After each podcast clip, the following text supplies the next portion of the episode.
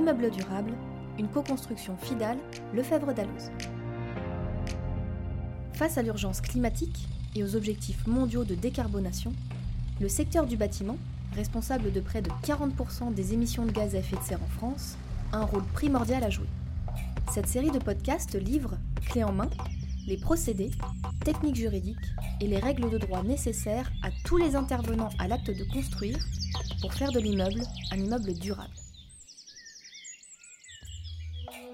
Bonjour à tous, Yves Rouquet des éditions Lefebvre d'Alloz. Je suis heureux de recevoir Claire Jouffret, avocat associé au sein du département immobilier chez Fidal Paris. Bonjour Claire. Bonjour Yves. Nous allons parler, euh, dans le cadre de ces podcasts, des installations photovoltaïques sur bâtis en France et des montages contractuels qui vont rendre possible ces installations. Nous sommes euh, ensemble pour quatre podcasts. Le premier de ces podcasts va s'intéresser au montage contractuel lorsque les propriétaires ont la capacité de financer l'installation. Et dans les trois podcasts qui vont suivre, nous nous intéresserons au montage contractuel lorsque les propriétaires n'ont pas la capacité de financer l'installation. Claire, première question que j'ai envie de vous poser. Comment cette volonté des pouvoirs publics s'est-elle traduite dans les textes?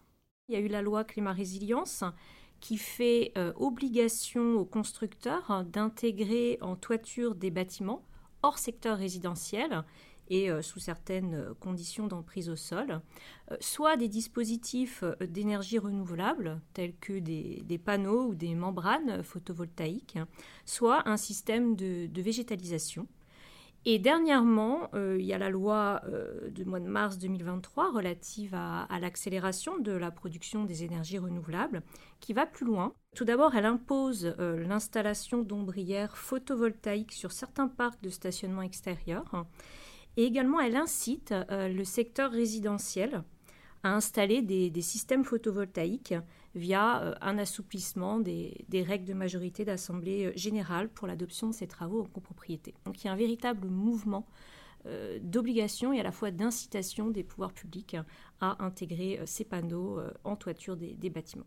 Aujourd'hui, nous sommes encore, pour tout ce qui est obligation, nous sommes encore dans l'attente des décrets et des arrêtés d'application. Mais ce qui est certain, c'est que euh, l'implantation des systèmes photovoltaïques euh, en toiture de, bâtiments constitue déjà euh, une réalité dans, notre société, notamment parce que cela participe tout simplement à répondre à, l'objectif de réduction d'impact des bâtiments neufs sur le climat, qui est poursuivi hein, par la RE 2020 depuis entrée en vigueur depuis janvier 2022. Très bien.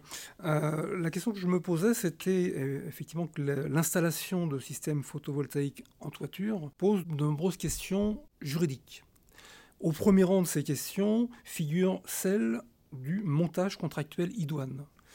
Alors la question que je me pose, que je vous pose, Claire, c'est quels sont ces montages contractuels? En fait, le montage contractuel va être différent euh, selon que le ou les propriétaires de l'immeuble vont avoir la, capacité de financer le système photovoltaïque ou selon qu'ils préféreront ou auront la nécessité euh, de recourir euh, à un tiers investisseur. Eh bien, commençons par évoquer la situation dans laquelle le propriétaire peut financer seul cette dépense. Oui, alors en cas de capacité de financement euh, du propriétaire de l'immeuble, bâti ou à bâtir, euh, la réalisation de l'ouvrage va tout simplement relever du contrat de louage d'ouvrage. Euh, il y aura tout d'abord le marché de travaux pour la fourniture et la pose du système photovoltaïque et ensuite un contrat éventuellement le cas échéant de prestation de services pour l'entretien et la maintenance du système.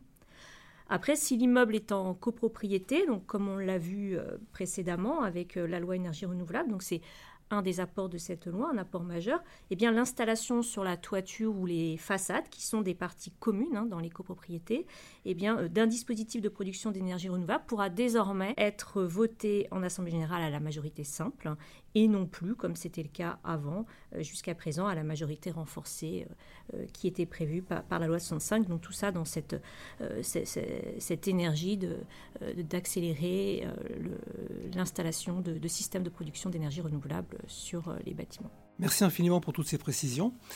Dans notre prochain podcast, nous commencerons à envisager la situation dans laquelle le propriétaire ne peut pas financer seule l'installation d'un système photovoltaïque, nous verrons qu'il est possible de recourir à un bail civil ordinaire avec clause d'accession ou à un contrat de louage.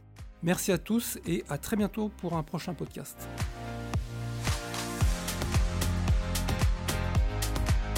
Et pour ceux qui souhaitent en savoir plus, retrouvez notre dossier spécial L'immeuble durable dans la JDI sur www.boutique-dallos.fr.